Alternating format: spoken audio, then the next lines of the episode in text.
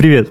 Это пилотный выпуск подкаста «После Джобса», совместного проекта портала It's My City МТС, где мы говорим о технологиях, меняющих будущее и будущем технологий.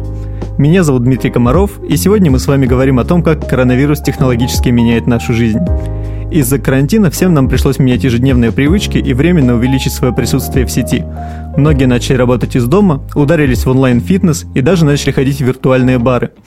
Какие из этих и многих других новаций приживутся, как это отразится на бизнесе, и что из обычной жизни нам придется оставить в прошлом, об этом мы побеседуем с директором Свердловского филиала МТС Андреем Елизаровым и основателем облачного сервиса «Калибри» Иваном Шкиря. Первый вопрос. Э, Андрей, скажите, вообще, как меняются сейчас рабочие процессы в такой крупной компании, как ваша? Э, что приходится менять? Э, как приходится переходить на удаленку? Или есть какие-то более неочевидные последствия вирусной ситуации? Ну да, давайте расскажу. В принципе, для нас ситуация не новая. Федеральная компания, она как бы подразумевает э, большой объем общений э, с управляющей как бы, частью в Москве, которая находится, безусловно, вот, между филиалами, там, функциями, то есть матричная структура. То есть, конечно, у нас э, как бы инфраструктура работы по видеоконференции, так же точно как и удаленных э, рабочих мест, э, она была создана давно. Вот. Другое дело, что, конечно, мы сейчас несопоставимо большее количество людей высадили на домашнюю работу. Безусловно, там у нас сейчас ну, все суппорт-функции, наверное, находятся дома. Ну, касается закупки, административный, HR, маркетинг. Вот. У нас физически остались, безусловно, люди, которые за сеть отвечают. Сеть, я имею в виду сеть э, покрытия радио, то есть плюс ПД, домашнее там, телевидение. Вот, это то, что надо делать, тупо там дистанционно ты не сможешь. То есть надо там прийти, там, абонента подключить или какое-то там физическое там, повреждение проверить. А, вот. Э, да, даже продажи B2B, э, что, наверное, там отдельная история, тоже мы сейчас практически перевели в, все в онлайн, вот, хотя раньше, конечно, большая часть была живых как бы, живого общения, как бы живых презентаций. А, я, наверное, как скажу, вот сейчас, наверное, срок такой он пограничный, пока до конца сложно сделать выводы, что приживется, что не приживется, потому что некоторые моменты идут, ну, вот для нашей компании по инерции, потому что как бы у нас бизнес достаточно стабилен в плане потребления, то есть понимаете, да, что связь, там, интернет, телевидение, это все как бы людям надо, это там уже сопоставимо с, с потребностью там, в еде, там, в ЖКХ. То есть это то, от чего люди отказываются ну, в меньшей степени. Все равно как бы, тут больше того, даже возникают определенные дополнительные потребности, которые нам необходимо закрывать в силу того, что люди становятся гораздо чаще находиться дома. А это и работа сети мобильной связи, потому что ну, она была у нас построена на, на, под определенный цикл работы, что были у нас сосредоточения абонентов где-то в районе бизнес-центров, там, других там локаций за пределами. Но сейчас это все пере, там, перенаправляется в сторону жилых комплексов. Ну, интернет-проводной, телевидение, телевидение тоже все понятно. Как бы объем трафика, он там растет там, а, десятки процентов месяц к месяцу. Тоже понятно почему. Вот. Э, я к тому, что, в принципе, вот э, у нас достаточно гладко прошел переход на удаленку. То есть я вот, поскольку нахожусь на работе физически там весь момент еще до карантина, когда мы начали первые уже сами проактивно людей высаживать. Вот. И, в принципе, все нормально. Да, процессы, они немножко меняются, там надо привыкнуть там, разговаривать без физического присутствия людей. Особенно это, конечно, разница заметна, когда людей много. Ну, там, вдвоем, втроем это еще разница, наверное, не ощущается. Вот. Когда уже это там, совещание человек там, 10, 15, 20, конечно, представляете, там, там в интернете вы поговорите там, в 15 человек, где каждый попытается там, свое мнение высказать одновременно. Вот. Mm-hmm. И, конечно, возникает как бы, немножко уже другая как бы, реальность. А, естественно, что а, вызвало а, большой интерес компаний, которые переходили на смену своего режима работы. Это, в первую очередь, те компании, которые начали э, работать по доставке очень много. То есть у нас вырос э, огромными там, процентами такой сервис, как мобильный сотрудник. Это когда идет контроль за передвижением человека, там, транспорта.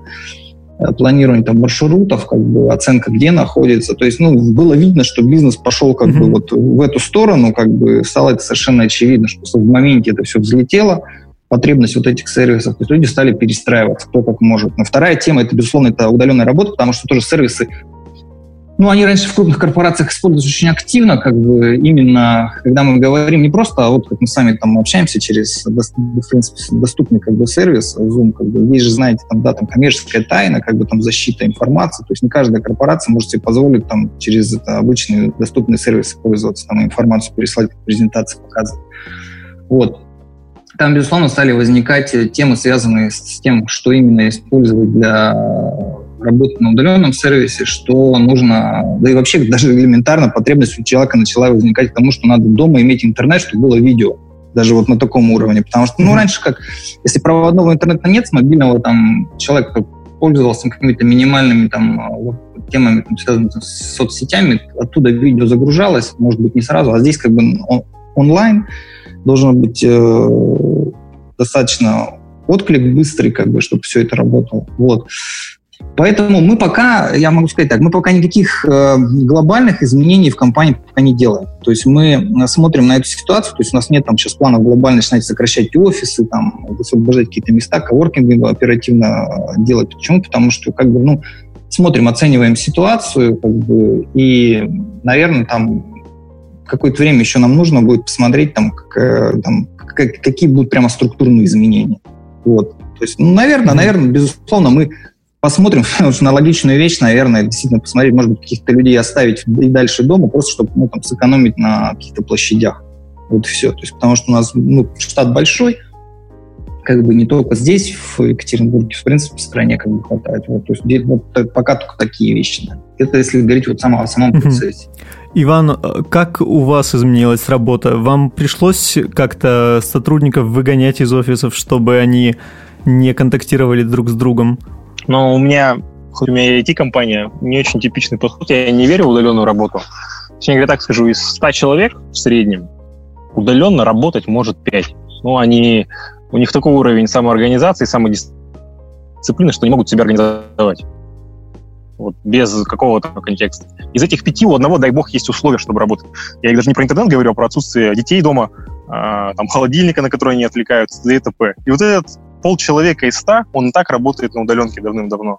То есть есть компании, где таких, э, где удаленка очень активно используется, но не потому, что это воля руководства, а потому что они таких людей к себе изначально подбирали. То есть средний офисный сотрудник работать из дома не может вообще, потому что он абсолютно дисциплинирован, ему сложно себя заставить, научить, и тем более в условиях пандемии, когда всех самоизолировали, у него нет таких возможностей, потому что ну, у многих дети, а ну, то есть это даже были забавные разговоры. Мне нужно перейти на удаленку, потому что у меня у ребенка детский сад закрыли. Это, ну, я более глупого ничего не слышал. Если у тебя ребенка, у меня вот маленький есть, два с половиной года, и большая 11 лет. Так вот, если маленький дома находится, там работать невозможно. Ну, вот mm-hmm. ты, ты там с ума сходишь. Ты же нянечка и поваром, и всем-всем-всем делаешься. Поэтому я очень скептически отношусь вот ко всей этой истории с переводом на удаленку всех подряд. Естественно, эффективность там сказочно падает, если ее и замерять. Если просто флагами махать и сказать, вот, классно, мы сейчас сэкономим, не знаю, 15 тысяч рублей на квадратном метре с, на, на сотруднике э, с офиса, ну, кто так делает, но по факту эффективность падает. Когда поддержка, например, работает, у меня были эти случаи, что я сам звоню в поддержку, и я слышу, как человек смывает унитаз, как у него дети орут. Ну да, я понимаю, что сейчас такая ситуация. Но если это останется, я не буду с такими компаниями работать, потому что ну, это это не сервисно абсолютно. Поэтому у нас что мы сделали? Мы, во-первых, офис максимально обезопасили. Он у нас по площади там, позволяет э, сохранять работу. Мы тоже связью занимаемся, поэтому у нас там не было задачи закрываться. То есть те, кто может уйти, Почему людям объясняли, что, ну, во-первых, э, надо понимать, для чего они это делают. Во-вторых, дома это не значит, что они ушли в отпуск, да, или ушли отдохнуть. У нас э, для всех сотрудников, кто выполняет офисную работу за компьютером, у нас мы используем специальное программное обеспечение, трекер, который трекает абсолютно все, что человек делает. Поэтому у нас нет особо возможности дома в носу ковыряться, ничего не делать. Но такой софт тоже стоит денег, он не бесплатный, многие его не вводили, и надеются, что люди, находясь в офисе и находясь дома будут работать одинаково эффективно. Там, конечно, нет. То есть это там, в разы все снижается. Поэтому, когда у нас у нас офис сейчас функционирует, то есть есть люди, которые просто попробовали дома работать, говорят, мы не можем. То есть мы не можем, мы будем ходить. И за счет того, что численность снизилась, ну, кто-то смог, кто-то нет. Mm-hmm. Ну, у нас в офисе один там, да, человек на 15 квадратных метров, они спокойно работают, у нас стоят санитайзеры, перчатки, маски, вот этот, антисептики, все протирают, убирают. Офис функционирует. Тем более мы работаем круглосуточно. То есть он не закрывался за это время ни разу. Я думаю, что кто-то из сотрудников, кто перешел на удаленку, да, может захотеть остаться. Но в нашем случае это не из серии, что, ну окей, мы поверим, там, что ему хорошо. У нас очень четко все трекается, записывается, анализируется. То есть по любому сотруднику видно, что он делал, какие задачи решал, что у него, не знаю, на компьютере было открыто, что он писал, чем занимался. И вот и БДшников, и тех, кто просто решил, что они теперь дома могут по магазинам бегать.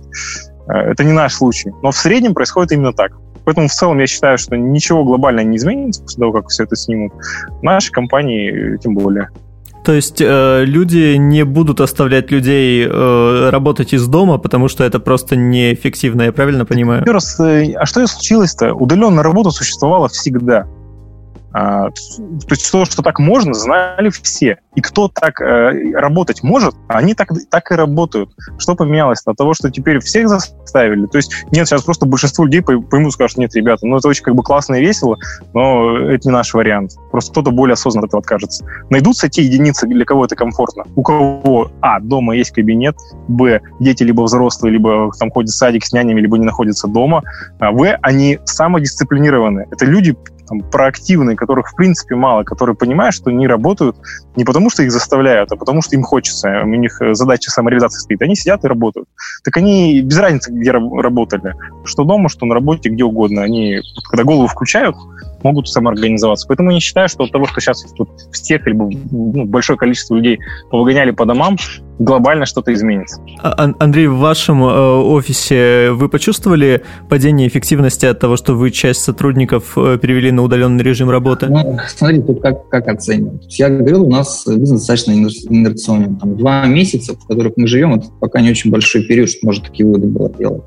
Вот. Э, мы переводили, как я уже сказал, только те функции, которые ну, являются там, поддерживающие, э, как сказать, ведение основного. Ну, то есть колл-центры, Ну, у нас даже колл-центров и нет, то есть у нас колл-центры давно, это уже объединенные, э, как бы по стране несколько точек, просто есть, которые работают на всю страну, то есть у нас в Екатеринбурге его как такового и нет. Вот. Э, мы, безусловно, как бы, смотрите, про эффективность о чем говорить. То есть эффективность, понятное дело, тут еще вторая ситуация. То есть рынок за пределами офиса, он поменялся. То есть говорить о том, что сейчас как бы жизнь, она обычная, и там примерять там, текущие результаты на какую-то дальнейшую э, там, перспективу, это неправильно. Ну, потому что там все... Ну, смотрите, у нас, например, точки продаж были. Вот, появился указ губернатора, торговые центры закрыли, закрылись все точки продаж. Понимаете, вот можете как угодно там, к этому относиться, но фактически это там произошло. Все. То есть так или иначе, если мы говорим о, количестве людей, которых мы там очно обслуживали в своих салонах, которые там какие-то покупки делали, конечно, в этой части цифры поменялись очень серьезно. Тут, тут как бы мы в этой части не, не, не сильно отличаемся. Там, э, но вот про B2B, о чем я говорил, на самом деле, опять же, в B2B возник вот этот спрос локальный на дополнительный сервис, и, возможно, за счет этого мы как бы Э, свою эффективность практически не уронили, хотя люди действительно как бы перестали очно общаться с клиентами, Они, перешли исключительно на звонки, на общение, вот так же, там, как мы сейчас с вами там, об этом разговариваем. Вот.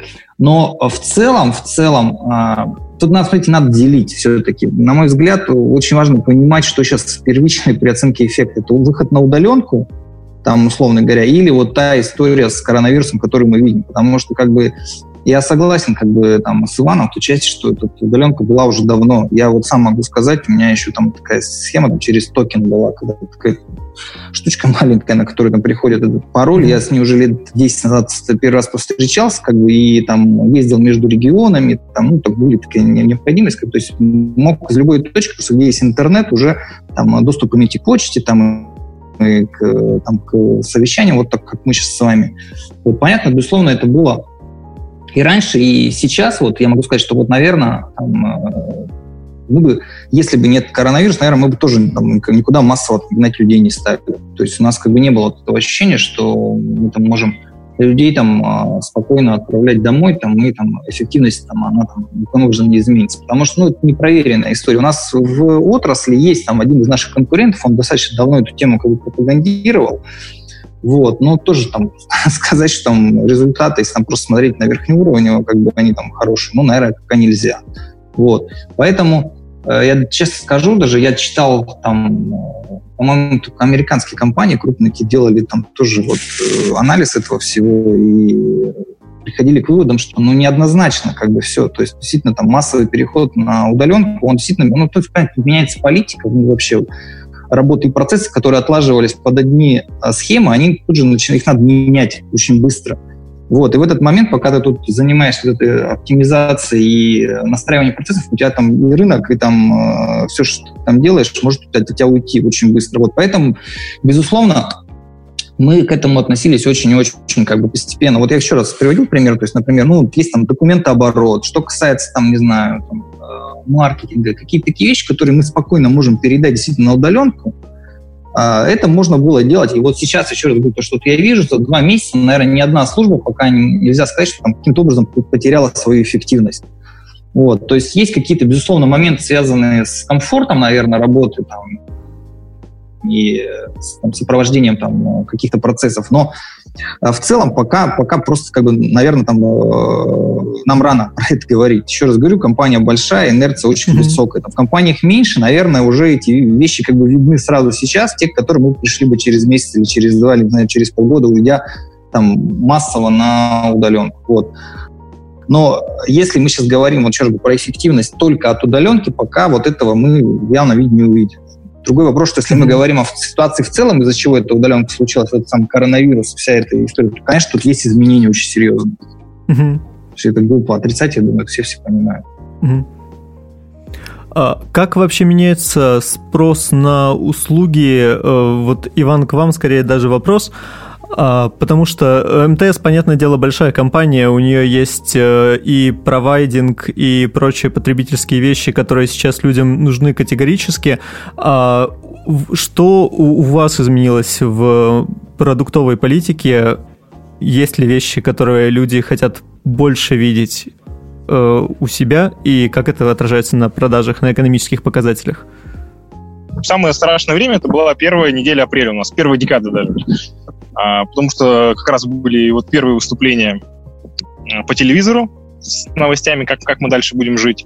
И у нас там ну, много показателей замеряем, как и внутреннее обращение, внешнее обращение, с маркетинговое обращение, в том числе и как деньги поступают. Э, еще раз, наш продукт, он чисто, чисто B2B-шная история. Мы помогаем, мы даем инструментарий, чтобы компании а, измеряли собственный маркетинг, то есть насколько он эффективен, насколько вложения в рекламу окупились и окупились насколько. То есть потратили там, не знаю, 10 рублей на какой-то сайт с рекламой, сколько они с этого заработали.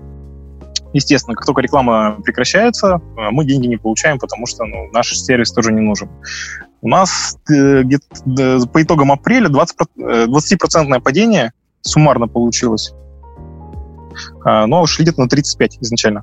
Э, то есть первые, первые, первые 10 дней э, многие то есть 80% компаний, которые отключились, у них была причина, бизнес закончился. То есть это был как раз э, бизнес в сегменте, реально, ну, реально это вот рестораны, ребята, которые коучингом, консалтингом занимаются, какие-то автосервисы, ну, вот все, весь небольшой бизнес, который можно открыть там, по франшизе или прочитав инструкцию в интернете, сняв какое-то помещение, наняв там 5-10 людей, и они что-то начнут делать руками, это все позакрывалось, и, соответственно, естественно, они у нас отвалились.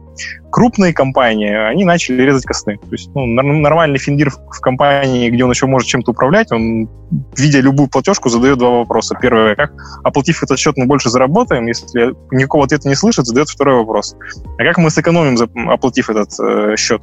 Если там не слышит прямого конкретного ответа, начинается витивато, вот мы оплатим, а потом у нас, ну, не знаю, что-то что-то произойдет, это откладывается в самый низ очереди и дойдет до него не, непонятно. Соответственно, в нашей истории аналитика рекламы а, тоже стали поджимать бюджетную. Мы находимся в сегменте такой best buy, то есть лучшее решение по соотношению цена-функциональность, поэтому от нас клиенты конкурентам не уходили. Отчасти потому, что ниже-то никого нет. То есть мы как-то самый дешевый среди хороших и самый хороший среди дешевых. Вот, поэтому у нас там ниже нас никого нет, поэтому от нас клиенты не отваливаются по причине конкурентного перехода. А вот у конкурен... от конкурентов к нам приходят, потому что они говорят, у вас подешевле, давайте мы попробуем. Мы в связи с этим и быстренько там немножко поменяли э, стратегию по продуктам, потому что мы считаем, что лучше не будет становиться как минимум до осени, а может быть и дольше. И когда все это закончится, никакого отскока не будет, то есть не начнется моментально февраль 2020 не вернется. Февраль 2020 будет года через два. Я имею в виду по уровню ну, там, и то, если повезет. Ну, ну короче, сейчас смысл гадать. То есть мы угу. считаем, что там реалистично, прагматичный прогноз, что где-нибудь в сентябре что-то начнет расти вверх э, в нашей экономике, вне зависимости от того, что будет с вирусом происходить. Вот. И из этих расчетов мы немножко там продукты подпилили. У нас, например, мы должны были в мае выпустить продукт, который в высоком ценовом сегменте, он дорогой, с реальными человеческими продажами. У нас должен был открыться офис в Москве, и вот ребята должны были ходить, продавать, мы его просто свернули. Свернули, и не то, что до лучших времен. Мы его выпустим, но позже, сейчас он никому не нужен. То есть когда э, он не позволяет работать на удаленке эффективнее, да, это продукт, который показывает э, там, более детальную аналитику. А когда рынок переменчив, там, аналитикой заниматься вот такой вот перспективной, стратегической смысла нет. Поэтому для него сейчас не время, и с точки зрения позиционирования продукта по цене он тоже пролетает. Поэтому мы его, когда и будем выпускать, он будет уже в другом ценовом сегменте, и ну, немножко другие характеристики у него будут. Поэтому, да, у нас и на продуктовую стратегию это повлияло, и на спрос. То есть вот сейчас мы видим, что вот 10, 10 дней апреля было плохо, потом потихонечку, потихонечку все отрастало, и, в принципе, май, несмотря на то, что ну, и праздники, и непонятно что, у нас динамика положительная, то есть у нас ну, подключений больше, чем отключений, мы начинаем обратно расти, как обычно. Вот. Но я когда говорю про 20% падение, это не год год году, а месяц к месяцу. Мы до этого постоянно росли последние пять лет. Вот. Год году, конечно, все равно апрель был лучше, чем предыдущий. Но по сравнению с февралем было падение. Переход вот в такой режим работы, он сказывается на качестве коммуникации с клиентом? Приходится ли переходить на документооборот электронный и вам или вашим клиентам После... в каких-то ускоренных масштабах? Тут, тут э, надо понимать нашу специфику. То есть у нас у меня работает, э, там, на момент начала кризиса работало 50 человек, и у нас чуть больше 5000 платящих клиентов. То есть у нас маленький средний чек около 2,5-3 тысяч рублей. И у нас нет... Э, то есть, в принципе, из э, всех этих людей можно сократить 80% людей, и мы не потеряем в поступлении средств. То есть мы похожи в этом плане на тот же МТС. То есть клиент платит абонентскую плату за наши продукты. А большая часть штата, они занимаются тем, чтобы привлекать новых э, клиентов поддерживают старых, но если они будут поддерживать их хуже или более медленно, они не уйдут, они будут просто недовольны. Э, делают маркетинг, чтобы привлекать новых клиентов. То есть здесь в теории нам есть куда сокращаться, но на практике тогда от того, что они хуже работают, мы не в моменте просядем, а у нас просто будущее кривая там, ну, все графики, они немножечко угол свой изменят. Поэтому как раз мы оперируем этими вещами. То есть у нас не та история, когда вот есть штат, и я, по сути, перепродаю их человека часы чуть дороже. Соответственно, нет людей, перепродавать mm-hmm. нечего, ничего не зарабатываем. Нет, у нас а, ну, другая продуктовая модель, и... Андрей, вы уже упомянули то, что приходится переходить на онлайн-совещания вместо очных. А изменилось ли качество коммуникации с контрагентами и с э, людьми внутри компании? Вообще стоят ли эти совещания такого времени, которое на них тратят в крупных компаниях? Ну, здесь, вот как сказать, то есть, опять же, эм, мы опять с вами сейчас говорим о неком э, периоде, когда вот сейчас есть карантин. Понимаете, у нас, если посчитать количество значит, правок, которые э, вот к первому указу губернатора, который был вот в режиме там э, самоизоляции, 18 марта первая редакция вышла, потом было еще там 6 или 7 правок. А учитывая, что вот мы, например, там, у нас салоны там, больше там, 150 точек по области было, которые как бы, ну, вот, работали, они дали огромное ограничение. У нас а, офисы административные компании все равно есть. Вот. Э, мы в этот период достаточно как бы, ну, жили вот как от дня к дню. Там э, у нас, сами понимаете, во-первых, у нас элементарно даже возникли вот эти вопросы с э, средствами гигиены, с масками, там все, все это мы проходили, как бы, и тут мы все это, по сути, проводили уже в режиме онлайн-совещаний, потому что вот самая вот пиковая неделя была, последние, получается, там выходные марта, это как сейчас я помню, там вот, это была суббота, я там по городу пустому уехал на машине в офис, на офисе уже все закрыты были, не работали. Вот, и в этот момент, безусловно, все просто надо было решать.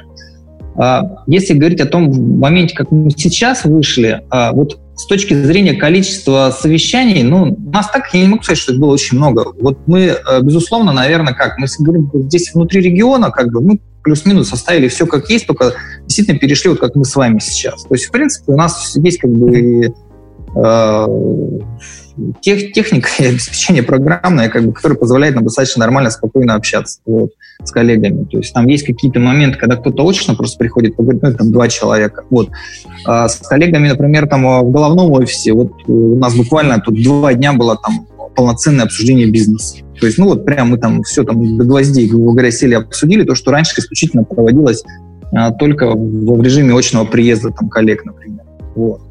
И, ну, прошло нормально. да, если там какие-то мелкие детали там исключить, то, что, как я еще раз говорил, когда там присутствует там человек 5-6 одновременно, и все пытаются поговорить, что, в принципе, нормально, когда вы все очно сидите за одним там столом. Тут, конечно, как бы немножко надо просто приноровиться, то есть послушать там э, коллегу, там э, дождаться там возможности что-то проговорить, чтобы это было слышно. Вот. Поэтому э, вот каких-то особых изменений мы пока не заметили. Я говорю, мы прошли вот этот пик, когда вот, ну, просто еще раз говорю, внешняя среда, она как бы диктовала гораздо больше необходимость вот общения, ну, вот, э, связанной с тем, что надо было приноровиться к этой истории. Как только это все вот э, прошло, мы, мы помаленечку успокоились и вернулись на обычный режим. То есть э, нет такого эффекта, что люди перестали ходить по совещаниям, подумали, а может эти совещания не очень-то и нужны, и просто потом как класс это временная трата в, в рабочем процессе устранена? Ну, знаете, мне кажется, тут тоже играет роль наверное, стереотип, ощущение, что там есть в больших компаниях бесконечные совещания с утра до вечера. Вот. Я могу сказать, что ну, у меня опыт большой, просто я в компании там, там сколько уже там 18 лет уже почти будет работать, то есть я еще начинал там еще там в доцифровую эпоху, можно так сказать, там, совсем. Вот. Ну, у нас, вот мы находимся сейчас, как сказать, там, филиал, который работает с, с людьми, с клиентами, как бы у нас, конечно, совещаний много никогда и не было. То есть э, это, опять же, специфика бизнеса была. Коллеги наши в московском офисе, конечно, у них, наверное, количество совещаний стало меньше, потому что у них же там в Москве да, вообще достаточно жестко все стало, и они все разъехались по домам, потому что мы даже видели, когда на совещании что они уже сразу, если мы еще позволяли себе в офис прибыть, там, что-то как-то из общего переговорки э, там, вести совещание, то у них это сразу же было уже из дома.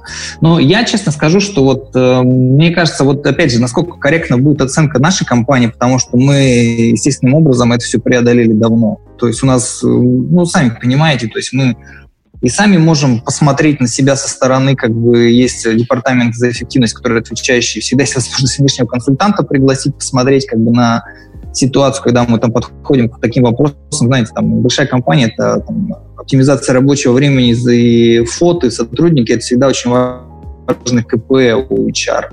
Вот, и, я думаю, что нет. Я думаю, что у нас гигиенически же ну, такое небольшое количество совещаний. Ну, вот я на своем могу примере сказать, вот у меня там гарантированно совещаний, которых я точно знаю будет неделю, их а. Мне кажется, это не очень много. Uh-huh. То есть четыре со средней продолжительностью один там полтора часа. Все, все остальное там повестка, она как формируется. Вот есть необходимость, что-то туда возникает. И все. То есть это, это на самом деле не очень много, никоим образом не э, блокирует какие-то там а, планы собственные или там какие-то там действия по части, там, не знаю, что, что-то надо запланировать. Внешнюю встречу какую-то там съездить, что-то поделать.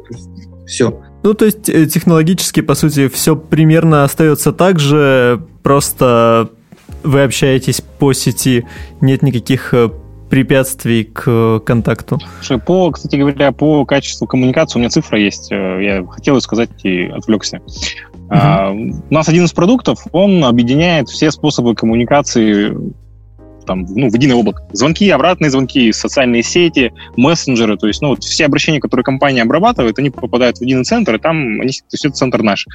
Вот, и мы там видим, соответственно, распределение этих обращений по нашим клиентам по способу. Так вот, за апрель э, общее э, количество не изменилось. Ну, я опять, как бы я все время апрель с февралем сравниваю, а не год году потому что у нас не, не, не репрезентативным будет. Там выборка около 4 миллионов обращений за месяц было. То есть, ну, это наши клиенты общались со своими клиентами через нас 4 миллиона раз. Так вот, звонки упали на 27% количество звонков, а количество чатов э, там упало, по-моему, на полтора процента. Ну, то есть, то есть в целом спад есть, потому что ну, у нас есть специфика, у нас больше... Би... Наши клиенты тоже B2B-шники, а не B2C-шники, и у них есть падение. Но, соответственно, люди стали больше писать, чем звонить. Но я думаю, это как раз оправдано тем, что люди находятся дома, им звонить неудобно, когда там дети орут или чайник кипит, а написать можно в чате всегда удобно. Потому что ну, мы просто постоянно вот в этом рынке между чатами и звонками находимся. У нас один продукт про звонки, второй про чаты. И все же все время говорят, что вот телефония никому не нужна, никто не звонит. Мы всегда отрицаем, потому что как бы, телефония никуда не падает, растет точно так же, как и чаты, и ну, каннибализация не происходит. Но вот из-за вируса каннибализация произошла. Звонить стали меньше, а писать стали больше. А нет, нет ощущения, что это будет долгосрочным трендом? Не, ну в перспективе, конечно, там общение там, где оно возможно текстовое, оно приходит, оно появляется. Я, да, я просто в эту же тему хотел сказать, что как это выглядит с точки зрения телекома. Вот, э, на самом деле уже много лет, уже, наверное, 5 точно, как бы голосовой трафик практически не растет. Ну, то есть то, что мы говорим традиционная телефония, обычно она не растет в объеме вообще минут даже. То есть есть там перетекание от оператора к оператору в зависимости от того, у кого там лучше сеть, лучше тариф. Тогда как передача данных, э, мобильная особенно, она показывает двузначные темпы роста там до сих пор. Вот, то есть у нас это просто устойчивый тренд. У нас вообще как бы, там сейчас посмотреть, что ну, там, а, раньше ресурсная сеть заполнена, заполнена была там, не знаю, 99% голосом и всего 1% э, передачи данных. Когда, не знаю, кто помнит, там такие были аббревиатуры GPRS Edge, вот, на заре, то есть, которые на очень низких скоростях данные передавали, то сейчас все наоборот, 99% сети утилизировано данными данными, и как бы и, скорость, и потребность как бы к качеству, как бы оно там э, отклику, оно все, все увеличивается. Вот. И я могу сказать, что вот мы что увидели по вот этому периоду. А вот когда случилась вот эта история где-то в районе 17-18 марта, когда пошли первые рекомендации, значит, как то там, видимо, эти указы как раз о повышенной готовности, и надо рекомендовано домой людей, видно было, что люди начали перестраивать процесс, потому что у нас трафик неестественно, не сезонно начал расти голосовой. То есть люди, видимо, вот как, вот, вот, э, как была миниатюра того, как люди переходили на удаленку. То есть резко поменялся режим работы, и люди начали намного больше звонить друг другу, ну, потому что из дома, видимо, стало непривычно, когда ты раньше какой-то вопрос пошел в соседний кабинет, там, я не знаю, или позвонил, может, по корпоративному, там, внутренние АТС куда-то, то здесь сейчас, когда люди вышли домой, мы прямо это увидели. То есть прям очевидным образом было сразу видно, что там, наверное, буквально вот две недели, да, там, последний марта, они прям показали очень естественный рост трафика. Там э, динамика плюсом там 15% достигал, это даже больше, то есть для наших объемов это прям ну, там, миллионы минут дополнительно. То есть вот потом люди, безусловно, видимо, там поднастроились. Я, кстати, могу сказать, что, знаете, пиковый рост трафика был 3 а, апреля. Это у нас как раз президент объявил, по-моему, то, что до конца апреля э, выходные продлены. Вот, и мы прямо... А, голосового трафика Голосов... или обычного? Ну да, да, голосовой трафик, не передача mm-hmm. данных, именно просто вот обычные звонки. То есть вот прям там даже вечером, там где-то часов, наверное, э, в 7 по нашему вот по уральскому времени, прямо идет этот всплеск. То есть опять же, идет внешняя как бы коммуникация, что все, люди понимают, что весь апрель он сейчас будет такой же, как предыдущий, там вот был там а, первая неделя этих выходных домашних, так называемых. Вот, и все, и люди тут же начинают пытаться как это оперативно договориться, как мы будем жить дальше. Вот. После этого все помаленечку стало утихать, и дальше пошел уже вот тренд э, такой, что люди стали сидеть дома, стало это видно. То есть у нас начал расти и мобильный трафик э, интернета, и, естественно, домашний. Домашний там само собой, то есть там домашний, естественно, пошли все эти увеличения на домашние кинотеатры, вот э, сервисы с этим, с этим с этого рода там связанными. То есть мы прям уже увидели, что потребление меняется именно в, в ту пользу, что люди действительно в большой своей огромной части находятся сейчас дома. Вот это прям вот э, сразу же стало понятно даже вот по тем данным, которые мы для себя увидели. Из забавных наблюдений тоже про, даты выступления президента. У нас, э, соответственно, есть физики клиента, есть юрики. Юрики ну, платят, понятно, по счету, и там инерция платежа длинная. То есть сначала счет выставили, потом передали в бухгалтерию, когда-то его платили, и это не очень управляемый, ну, то есть дол- долго, сложно управляемый момент. А есть у нас физики, которые платят просто в кабинете на сайте карты. Так вот, э, дважды президент выступал э, в апреле, и после его выступления ни одного платежа до конца дня ни разу не проходило. То есть в, в среднем в день их там около 100 у нас проходит. Так вот, выступил, все. То есть, видимо, люди да, пошли созваниваться, но им уже не для того, чтобы что-то оплачивать. Все, говорит, подумаем обо всем завтра. Сегодня есть дела поважнее. Я подумал, то, что речь уже идет про то, что все, поскольку мы уже месяц не будем работать, денег, наверное, нам, у нас нет уже ни на какие ну, продукты. В том числе, да, после, после третьего числа было именно так. То есть он там на следующий день ничего нормально не возвратилось, и то есть все сжимались и занимались другими вещами. То есть потом уже на вторую неделю поняли, что надо как-то выживать и... А, есть вопрос про э, то вообще, как люди уходят в онлайн массово, э, есть ли ощущение, что коронавирус как бы... Есть такой стереотип, что коронавирус мог подтолкнуть такую цифровую революцию. С одной стороны, у нас онлайн-обучение внезапно э, про его качество это отдельный разговор, но э, стало массовым. С другой стороны, у нас массовый электронный документооборот, люди стали этим продуктом больше интересоваться. А есть ли ощущение, что это продлится долго, или просто все э, скажут, окей, мы пережили вирус, давайте меняться, обмениваться бумажками, ходить в школу очно, заниматься чем угодно, кроме онлайна? Ну, давайте я начну. Вот э, у нас как, кстати, у нас есть такие тренды, которые как бы были до коронавируса. То есть вот этот процесс как бы максимальной автом, а, там, автоматизации, там, а, оптимизации, все, что может любому предприятию, там, ну, я сейчас больше даже про бизнес-рынок говорю, как бы э, ухода в цифру всевозможных сервисов, он уже давно идет. Там, облачные сервисы, связанные там, там ну, какие-то вопросы, связанные там, с, с big data, когда можно, там, условно говоря, получив выгрузку, там, ну, там, решить многие вопросы, которые там, для этого надо было там, не знаю, тратить кучу времени раньше. Это все было, это все есть, это будет в любом случае продолжаться, потому что, смотрите, как бы мы все равно, вот там, наши там, телеком отрасли, мы это видим очень хорошо, у нас же вот эти там поколения там 2G, 3G, 4G, там 5G, сейчас уже там 6G, там уже протоколы основные разрабатываются. То есть у них всех какая логика? Она же очень простая. То есть везде идет а, а, тема решения скорости передачи данных и емкости, чтобы как можно больше мы пропускали трафика интернета, чтобы все выше и выше требования к скоростям и к объемам передаваемого трафика.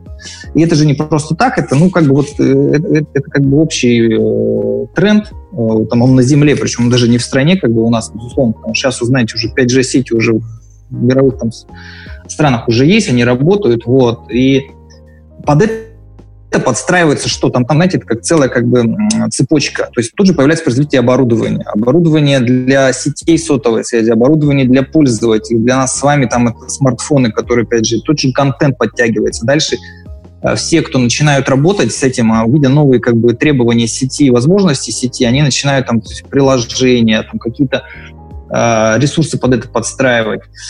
Э, это что касается, опять же, бизнеса. Тут тоже очень важно делить, как бы, мне кажется, государство как таковое или какие-то государственные там а, вещи и бизнес. Бизнес, он всегда будет делать так, как ему выгоднее. Он, он, он не будет чисто из-за того, что, не знаю, ему там нравится там, не знаю, переносить, там, таскать там ручную почту из соседнего там а, подъезда в другой. Вот. Он этого не будет делать. Он будет как бы экономить на всем на том, что будет давать ему рост эффективности. Если мы говорим про обучение с вами, то здесь, сами понимаете, наверное, в большей степени важен э, именно как государство, там, э, министерство, кто вот отвечает за эти направления, как они эту ситуацию видят. Я просто вот по своему мнению могу сказать, что мне кажется, когда там говорят про обучение, там забывают просто такой важный момент, э, это как некий там, социальную часть, которую приносила школа, например. Потому что я, конечно, там исследований там каких-то глобальных не читал, там, но вот просто так по своему опыту могу сказать, что, безусловно, мы когда ходили в школу, как бы, дети ходили в школу, они же не просто за знаниями туда ходили, это был там целый институт, а, в котором человек там начинал общаться как бы вот, со сверстниками и там, ну, менять там как бы свой образ жизни, и там дальше уже там к институту подходил, и это все уже во взрослую жизнь уходил. Я, я, я не знаю, как к этому относится сейчас, вот, сложно. У меня просто дети, дети, двое детей маленькие, там 4 и 2 года, вот. И мне пока еще там, далеко до этого. Но мне кажется, вот э, если школа ну, там, будет стабильный уход в онлайн, мы, безусловно, потеряем вот эту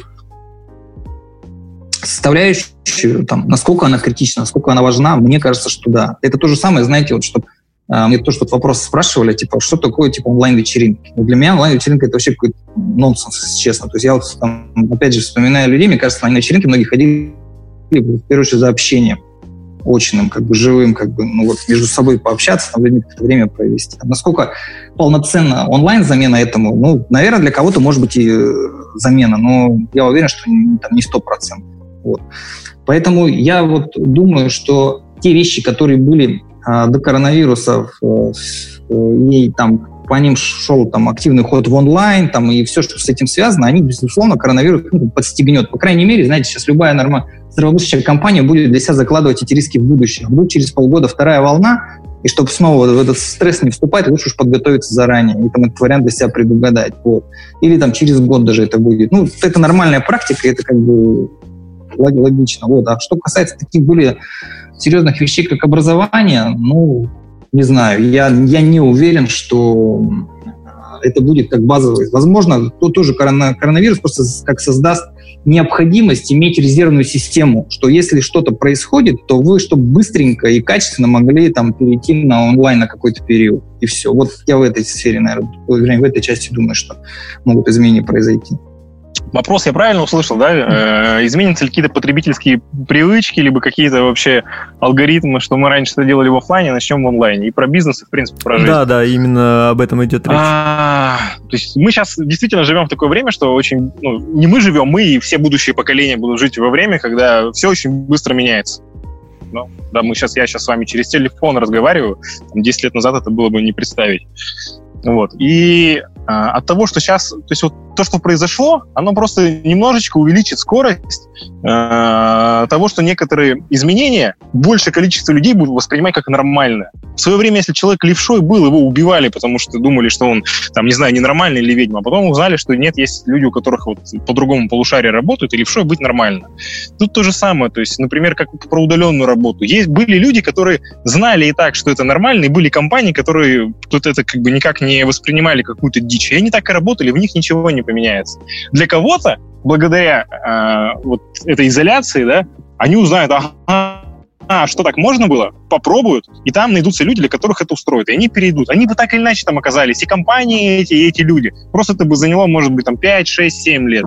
Тут аналогичная история. Там, с электронным документооборот не знаю, я 10 лет назад, когда в интеграторе работал, я тоже, мы внедряли электронный документооборот. Но тогда это был э, линия партии, мы должны везде внедрить документооборот электронный. Фактически после того, как прошел длинный проект на много миллионов, а, и все завершилось, э, ну, люди плевались, да, потому что каждый документ теперь согласовывался сначала электронно, а потом бумажный, подписывался, везде его носили, ну, вот, потому что сверху директива пришла. Вот, то есть, как бы, история, которая сейчас происходит, она позволяет увеличить скорость этой перестройки. И каким-то компаниям это будет удобно, каким-то людям это будет удобно, каким-то нет. А, проблема в том, что сейчас некоторые компании себя самостоятельно убивают этим. Э, например, про онлайн-образование, да, если заговорили. А, Просто есть, я, я видел примеры, как языковые школы, которые, например, локальные в Екатеринбурге работают, у них просто есть тетушки, которые знают английский, да, лингвисты, филологи, они преподают, у них есть какие-то свои курсы, и они начали людей перетаскивать в онлайн, чтобы деньги не терять. Но тут это огромная проблема, да, потому что когда они перетаскивают э, людей в офлайн, они их э, дают им новую потребительскую привычку и рассказывают о том, что английский можно учить вообще через интернет. А они для этого не них нет ни инфраструктуры, ни учебного курса, там их преподы не умеют с этим общаться. И клиент поплюется, но поскольку он уже себя пересилил, что решил через интернет заниматься, он узнает, что есть условный Skyend, который занимается этим ну, годы, вложил в это миллионы, и там все идеально работает. И этот клиент уходит, и он больше не вернется. То же самое с фитнес-центрами, да, вот в нижнем ценовом сегменте. Оказывается, что онлайн-фитнесом есть корпорации, там, миллиардные корпорации, которые занимаются давным-давно. И когда маленький, дешевый эконом фитнес пытается людей туда перетащить, он их перетаскивает он не сохраняет, э, то есть он, сохранив одну месячную оплату, теряет весь ЛТВ, потому что клиент потом скажет, так мне, блин, прикольно же дома заниматься, если его это устраивает, мне это удобно. Я могу это делать с лучшим качеством, потому что там ребята вложили миллиарды в инфраструктуру, и э, с, там, без каких-то потерь, и все, клиент потерян. Это бы так или иначе произошло рано или поздно, но сейчас скорость увеличивается. Да, и некоторые бизнесы небольшие, они себе яму копают тем, что а, как бы под, они думают, что они пытаются сохранить клиентов и сделать какие-то чеки, а по факту они просто своих клиентов перетаскивают в другой сегмент, где они конкурировать никак не смогут. Ну, то есть, там, то есть та же языковая школа, их фишка именно в живом общении. А если среди их клиентов найдется клиент, который в онлайне сможет вывозить, он с ними работать не будет, потому что они эту битву ну, не смогут выдержать. Вот. И про, ну, а про школу, например, да, у меня там до четвертый класс заканчивает. В большинстве школ, даже хороших, в Екатеринбурге, нет никакого онлайн-образования. Им просто WhatsApp преподаватель скидывает домашку, и они весь день делают. Это у меня племянник, э, там, подружки у дочери. То есть там с ними никто не занимается. У них просто возросло катастрофическое количество домашней работы. Они стреляются, они все хотят обратно. У меня дочь в частной школе учится, и у них вот они в зуме занимаются, каждый день сидят. Ну, тоже не особо-то в восторге. Она карте занимается, прыгает, там, потолок обламывает. То есть, то, то есть карате реально да, да, да, да. у, них, у них даже задача на пояс, у них же вот эти сборы все есть, тоже будут онлайн, они сейчас там все готовятся. Вот, э, ну, это, это, это забавно посмотреть. Но я совершенно согласен с Андреем, что вот э, социальные институты, они сделаны для того, чтобы, ну, там, как бы в тусовке пожить, да, посмотреть, как все это устроено. И те люди, кому это удобно, еще раз, да, например, там интроверты, сейчас все говорят, что время интровертов, они кайфуют. Но интроверты, они жили одни, у них дома было спокойно там, да, и они там кайфуют. Онлайн-образование, оно было давно, просто сейчас, сейчас ни у кого не будет возникнуть, то есть когда, например, вот, например, я решу ребенка перевести на домашнее образование, и год назад мне бы родители сказали, да ты с ума сошел, ну это как бы это ненормально, это, это ненормальные люди так делают. А сейчас, если я это скажу сделать, скажут, ну да, наверное, да, это неплохо, потому что это становится стандартным. Благодаря этому оказалось, что можно все делать онлайн. И, а есть какие-то вещи, где процент перехода будет очень велик. Например, онлайн-покупки. То есть сейчас э, люди там, старшего возраста, если научатся покупать продукты в интернете, да они не вернутся потом э, обратно в магазины. То есть вот этот перелив, он обратно не произойдет. Потому что с онлайн-фитнесом там многие попытаются, но поймут, что это ерунда, и им хочется видеть своего тренера и с ним заниматься. То с какими-то вещами типа покупки продуктов или еще чего-то, они поймут, что это удобно и классно. Я вот сейчас на даче нахожусь, оказывается, заказать ведро лака, ведерко небольшое, мне в течение трех часов его привозят. В течение трех часов сюда да, я бы в обе ехал, там сам бы дольше стоял в очередях и все это делал. И я, при том, что я вот интернет-чувак, у меня все в интернете, я многие вещи сейчас делаю, они получаются быстрее и удобнее, я обратно не отскочу. То есть основной тренд в том, что диджитал-коммерция во всех нишах, она как бы станет большей частью на нашей экономики и обратно уже не вернется, ну, если интернет не закроют. И это касается и других рынков, и ритейла. Я не думаю, конечно, что этот кризис поможет э, запустить продажи автомобилей онлайн, как они пытались, и с квартирами что-то поменяется. Эти слишком регламентированные сложные рынки. Но во всех остальных нишах и, ну и рекламный рынок тоже. То есть если последние годы все время там э, классическая реклама типа интернет, радио, наружка, они как-то там пытались манипулировать цифрами, бороться с интернетом, то сейчас это осталось там позади. То есть такая перестройка, она произошла уже, и обратно ее не откатать. А где лежит эта граница между тем, что можно перевести в онлайн, и тем, что в онлайн перевести нельзя? Ну вот даже бары, если вечеринки уже онлайн проводят. Ну это же это, это граница у каждого человека внутри. То есть еще раз, есть интроверты, экстраверты, это два полюса, и между ними есть э, большое количество градаций, в зависимости от контекста. А, и то есть для кого-то, например, вечеринки, и раньше это было то, что вне их зоны комфорта они туда не ходили. Вот, а те, кому, ну, если чувак пошел на вечеринку девочку снять, как он ее снимет в зумбаре? Ну, это ведь э, там, не, не, не решается этим инструментарием задач. Вот. Вопрос э, в задачах. Я, например, у меня вот день рождения был, мы проводили через Zoom, это ужасно было. То есть непонятно, кто что говорит, кто куда это. Э, то есть, а если, ну, ну, или, например, тот же фитнес, да, давайте что-нибудь такое опосредованное. Если я не готов платить за индивидуальные тренировки, и я не хочу заниматься с тренажерами, но мне нужно, чтобы у меня была просто хорошая программа, чтобы мне показали, как бёрпи сделать, как попрыгать, поприседать. Я просто год занимался. Есть приложение для этого не надо никак. То есть это гораздо круче и комфортнее. То есть я на, на спорт тратил реально 40 минут в день. Дома с утра все разложил коврик, попрыгал, мне показали, что нужно сделать. Я не, там, не видел там, в раздевалке там, каких-то там, странных мужиков, которые что-то там странное обсуждают. Не ехал в этот спортзал, не шел обратно. То есть не тратил кучу времени, все позанимался. Но если мне нужен индивидуальный тренер, мне нужно железо, я все равно пойду в зал. Мне его никто через интернет не доставит. Там рестораны то же самое. Мы же в рестораны ходим не только для того, чтобы что-то вкусное поесть. Я согласен, что можно доставку сделать. Это культура. Ну, хоть, вот первое, что я сделаю после того, как снимут, я пойду в ресторане посидеть. С друзьями желательно. Чтобы посидеть, расслабиться, вот, чтобы эстетика какая-то была. Это одно другое не заменяет. Утилитарные вещи, типа покупки продуктов, ну, да. То есть там только уже какой-то такой консерватизм может э, препятствовать тому, чтобы там, уничтожить этот рынок или большую его часть. А в остальном это, это личное решение каждого. Андрей, вы как видите эту границу? Да, я согласен, что тут каждый человек будет для себя решать сам. То есть мы сейчас, наверное, просто на эту тему, как сказать, выборка э, валидной отсутствует, чтобы мы могли сказать, что у нас э, в нашей стране людям там или в нашем городе, например, там, больше интересно в онлайн перейти готовы они там э, с вечеринками там, или там дни рождения праздновать, или вообще там, как сказать, там галочки поставить над тем, поставьте, что вы готовы перевести в онлайн. Я тоже считаю, что пока вот там, ну, то есть на это нужны годы. Я вот что хотел сказать. То есть мы не можем так вот взять там и за пару месяцев там природу человека поменять. То есть даже пускай под внешними такими мощными факторами, как этот коронавирус. Ну, вы же видите, что происходит. У нас, несмотря на все эти наши запреты, мы фиксируем в интернете исключительно там комментарии, сколько опять человек что нарушило, и фотографии, как люди гуляют, продолжают. Но это вот все про это. Понимаете, все это было так легко. Люди ну, сидели дома, как бы, смотрели в окно, смотрели интернет, как бы, телевизор. Вот. Не получается, потому что у каждого человека свой запрос. И он, безусловно, во многом э, сформирован тем, что ему нужно живое общение, ему нужно как бы живое посещение. Там, там, да, кому-то в магазин там, комфортно будет из дома заказывать, но я знаю кучу людей, которым сам процесс похода между полок доставляет удовольствие. То есть приехать там с тележкой, походить, там, поубирать, посмотреть, вот так сказать, ну вот, вот такое. И только жизнь, она как бы эту всю историю как бы приведет к какому-то новому там знаменателю. Вот Да, два месяца действительно не так много, чтобы понять, как изменится наша с вами жизнь. Но, по крайней мере, понятно, что сервисы в онлайне должны стать удобнее.